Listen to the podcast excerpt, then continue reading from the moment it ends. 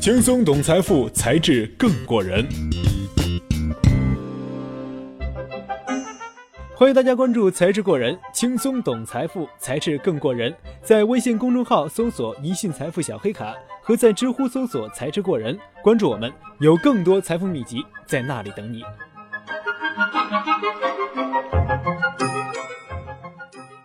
对冲基金前沿发展，阿尔法越来越贵，Smart Beta 成为主流。对冲基金一直被认为是二级市场中最顶级的存在，以其相对封闭的结构、高额的收益和管理费，以及神秘黑匣子式的科技含量而闻名。但随着对冲基金规模的扩大，原本相对高的收益也在不断被摊薄。曾经成功的策略在今天就会显得初级。从整体上看，目前海外对冲基金的前沿在不断发展。呈现出真正阿尔法策略更加稀缺而昂贵的特点，反而 Smart Beta 策略成为一种更普遍的选择。同时呢，传统的明星基金经理在被人工智能所冲击，但最终仍会有其一席之地。竞争推高成本，真实阿尔法宛如奢侈品。资本市场诞生已过百年，对市场的研究呢也在不断的被刷新。六十年代到七十年代，一些学院派金融研究者认为。任何的主动策略最终不能够取得超乎市场的收益，没有谁能够击败大盘，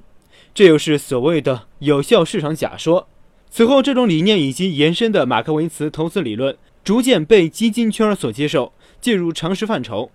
也成为指数基金得以创建的理论基础，即在成本尽可能低的前提下，尽量模拟大盘指数。但随着电脑的发展，从八十年代开始，研究者们逐渐发现了一些系统性的方法，借助电脑的高性能和海量存储，产生了一些策略可以真正的跑赢大盘。所谓有效市场假说不攻自破，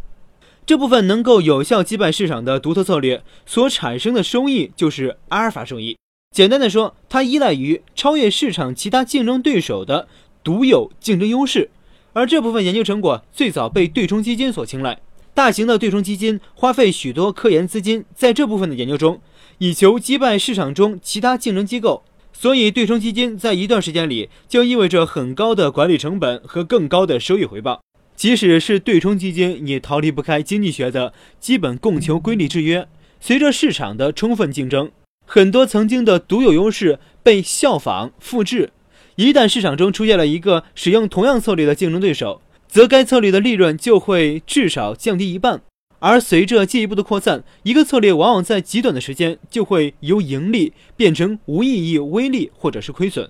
正是由于真正的阿尔法是源自基金管理人独家的、不可复制的、与市场整体相关性低的策略，而这种盈利能力的基础呢，来源于前沿研究。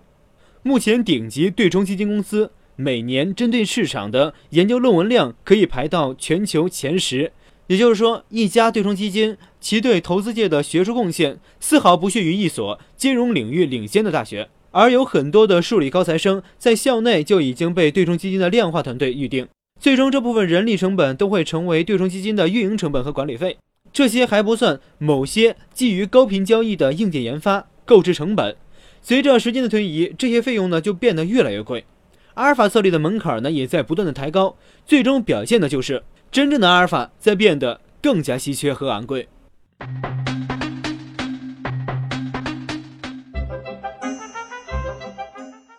欢迎大家关注“才智过人”，轻松懂财富，才智更过人。在微信公众号搜索“一信财富小黑卡”，和在知乎搜索“才智过人”，关注我们，有更多财富秘籍在那里等你。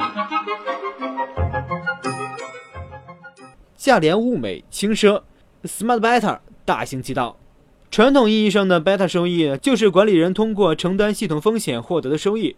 传统贝塔指数基金呢，在设计模式上大体类似，大多以某种宽基指数或行业指数为标的，根据其成分股市值划分权重，跟踪持仓，被动管理。目前国内的对冲基金也多是停留在这种指数增强的阶段。如上所述，既然阿尔法利润那么昂贵，那么转而加强贝塔收益如何呢？于是，近几年海外对冲基金中，以 Smart Beta 为策略的基金开始广泛流行。其本质追求的不再是对指数的紧密跟踪，而是希望通过在指数编制过程中，通过对选股和权重安排的优化，获得跑赢传统市值、加强指数的收益。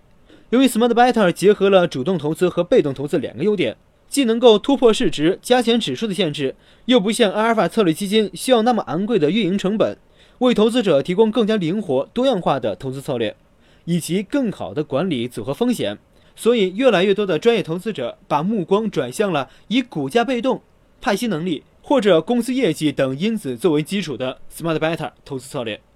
Smart Beta 策略的确更像是一种阿尔法策略，但又拥有被动投资的低手续费特色。因此，反而更受欢迎。从某种意义上来说，Smart Beta 在模仿主动管理基金经理的投资策略，通过调整自己组合中不同资产的加权方式，强调规模、价值、动量、波动力等因子的作用，力求实现持续的击败市场。至少在历史的回测中是这样的。而这些确实是之前阿尔法基金的特色。